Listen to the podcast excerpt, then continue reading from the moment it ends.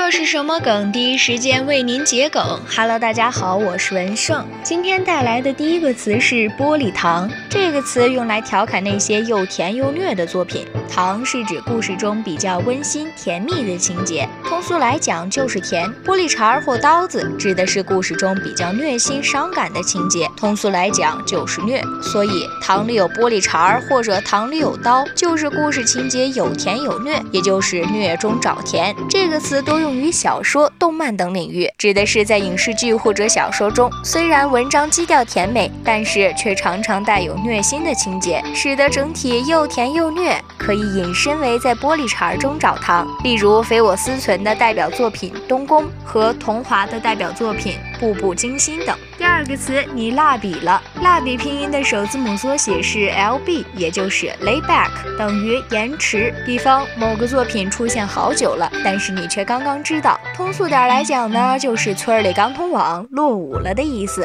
最后一个词，迪士尼彩桃公主，这是最近市面上流通的精美彩虹屁，形容人美的跟迪士尼公主一样，但是呢又不在迪士尼电影里出演，或者在迪士尼乐园表演，所以是迪士尼在逃。公主这句彩虹屁最近可真是随处可见呢。